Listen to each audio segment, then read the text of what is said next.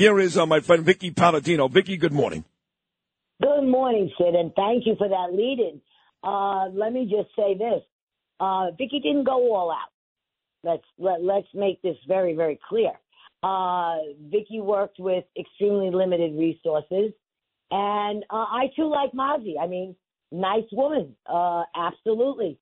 Uh, we're running an unknown against a what I consider in Tom Suozzi an incumbent, well-known name, been around forever here in this part of the district and on Long Island. Uh, and to say it was a poor choice, absolutely. Am I beholding to a machine? Ha, never. Won't ever happen. Never. So, uh, did I try to do something? Hearing, you know, Republican candidate? Absolutely. Did I see her as a flawed candidate? Uh, I would say my chances for Mazi were, uh, when, especially when I saw the ground game going on here in Queens, was she's not going to do it here. Just not going to do it.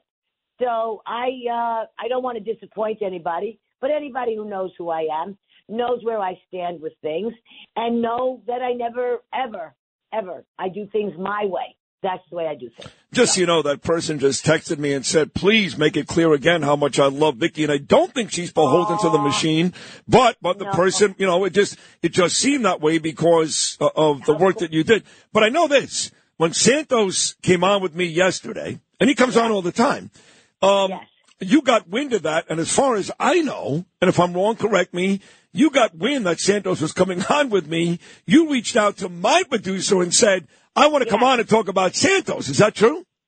I didn't say I want to talk about Santos. I want to talk about the race. You know, uh, I knew him as Anthony back in the day when I met him in 2018. Uh, and, you know, he was fine. And then everybody was shocked by what happened when he ran for Congress. But look, let's be very, very clear here. Uh, I think, and I said it on election night, you know, I really think he, I did not know this backstory about uh, Esposito putting his name out there. You know, Sid, I'm so busy with New York City politics. It's really rough for me to try to keep up with federal stuff. And that, that, that, that, that's, that's why you listen to me every morning. There you go, Sid. exactly 100%. But I will say this I was troubled uh, right out of the gate that they couldn't keep him there and that we couldn't have a real election uh, come November. He had already said that he wasn't going to run again in November. So why not find an excellent candidate, which, by the way, people were screaming at me, run, run. You could beat this. You could beat Tom. Run. Why don't you run for Congress? And I said, I won't do that because I just won by a landslide, and I'm not going to disappoint the people who put me into office to stand up for them here in District 19. Uh, however, go back to Santos. I think he should have stayed in the seat. Why, why, why don't you think he did? I mean, again, why would you risk? We have a razor thin. Exactly, a hundred percent. So what, what, what do you think? What do you think the motivation was for D'Esposito and LaLota and to a certain extent King and Cairo and all these folks? I mean, is it that we're morally better? Because I hate to tell you, you can't be morally better and win in politics at the same time. That's exactly right. It's an oxymoron. A hundred percent. No. Uh, you know what? I don't know. I will say this: I never knew the uh, Nassau GOP until this race. Never knew them. I'd never been introduced to uh, D'Esposito, LaLota, all these people you're talking about. I only met for the first time. Peter King and I have become good friends, and I value Peter. Uh, you know, I don't care what people say. Uh, Peter's a great guy. Uh, Joe Cairo, uh, met him, talked to him through this campaign. Uh, again, it wasn't, um, you know, I never saw an apparatus quite like that because we don't have one of those here in Queens. Right. We don't. Right. They have an apparatus. Yeah. And uh, for whatever reasons they did what they did, I did not know that the Esposito led the charge to get rid of Anthony. I didn't know that. Um, I I did not know the inner workings of the Nassau GOP at all. Yeah. So uh, to be a part of what I thought was going to be a short and sweet run, but little or no uh, resources here in Queens. I quickly got the wind in my own brain because I I determine what I do. Uh, and, uh, you know, we did one rally and, uh, my foot soldiers, there were no place for them to go to pick up what they needed to push her name out. So slowly I was getting, you know, in my own mind, being a full time councilwoman, tried, urged them if they want to really win in Queens, this is what they need to do. And it wasn't followed through on. No. So, you know, the lousy 6,000 votes she took from here or whatever it was, it doesn't lay at my doorstep at all. And I won't, you know, it's, it's what they did.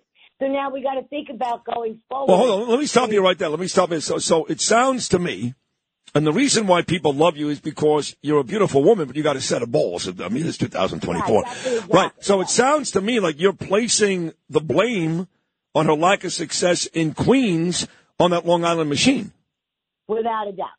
Wow. Wow. And I don't mean to be disrespectful. And Joe and Peter, if you're listening to this, because I know you know I was going on the air with this morning. I told you a hundred times, and I said what we needed to do. So I don't know why they. I, I my exact words were every time I turn around, I bump into Tom Suozzi. So uh, it's true. You know, he was there. Yeah, yeah, yeah. He was everywhere in my district because was. when he ran against uh, Anthony in 2020, uh, this area went navy blue. Uh, when I ran, it went ruby red. Right. And when you Right. say this, and I say it with a full heart, and I thank you for, uh, you know, thinking my name was going to carry uh, a candidate. My name without a ground game wasn't going to do anything when you put her up against an incumbent. The other thing I want to say is this Tom Suozzi, and let me be extremely clear on this to everybody out there. He ran on Republican messaging. Yes, he did. In fact, You- uh, the, the House, the leader of the House, Mike Johnson, said he sounded more like a Republican than Mazi. Thank you. and that's all I kept saying was listen to what he's doing. Listen to what he's saying. Now, I, as the city councilwoman, uh, you know what, Tom? And you know it. I will hold your hand over the fire. I will be the first one to call you out as soon as you cannot and step back on what you said. Because I'm going to hold you true to everything you did and said. And if you don't, you're going to have me and the constituents of this district to answer to. Because you will not, if they, unless they don't put up a good candidate again, if you will have me to answer to. Love And this. I will tell you, because hmm. everybody who voted for me voted for Suozzi. My Democrat friends, they went out and they voted for Suozzi. They did not vote for Mazi. And uh, when I heard him talk, I said, "Oh, really? Mm, very interesting." Now I'm watching uh, yesterday, but it was early this morning, the Five on Fox, Yeah. and the girl Jessica, the one that's liberal, more liberal, or the liberal on the panel there around the table. And uh, I hear her say exactly what I just said to you. Listen to the messaging that these Democrats are putting out now. They sound like Republicans. No, they I do. said, that's No, exactly yeah, Swa- I said. yeah, Suozzi talked about- That's the only way they're going to win. Of course. Suozzi talked about Biden and shutting down the border and all that stuff. One more in the next 60 seconds. You know, Peter King uh, is a dear friend of mine. I mean, I mean, I said, Yes, mine too. yeah, I mean, we we go out for dinner with him and Rosemary, the kids, all that. I Yeah. love Peter. I love Peter King. But Me too. nobody took more abuse on my social media yesterday than Pete. I'm going to tell Pete this tomorrow when he's on, maybe later today when I call him, because I guess he was on with John and Rita yesterday afternoon, and he was placing some of the reason for Mazi's loss on Trump.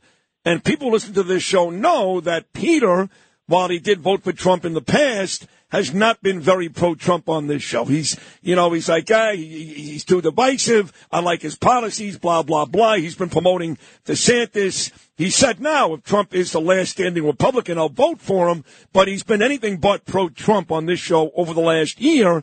And listeners are telling me that he blamed the loss yesterday on Donald Trump. Let me just say this. Why? Don't do that. If you're Long Island or you're Pete King or anybody else, don't. It's nice and easy to say, oh, Donald Trump, and, you know, he was yelling about Monty, saying, but the last thing you want to do, if you want to win a Republican election anywhere, is start blaming Donald Trump.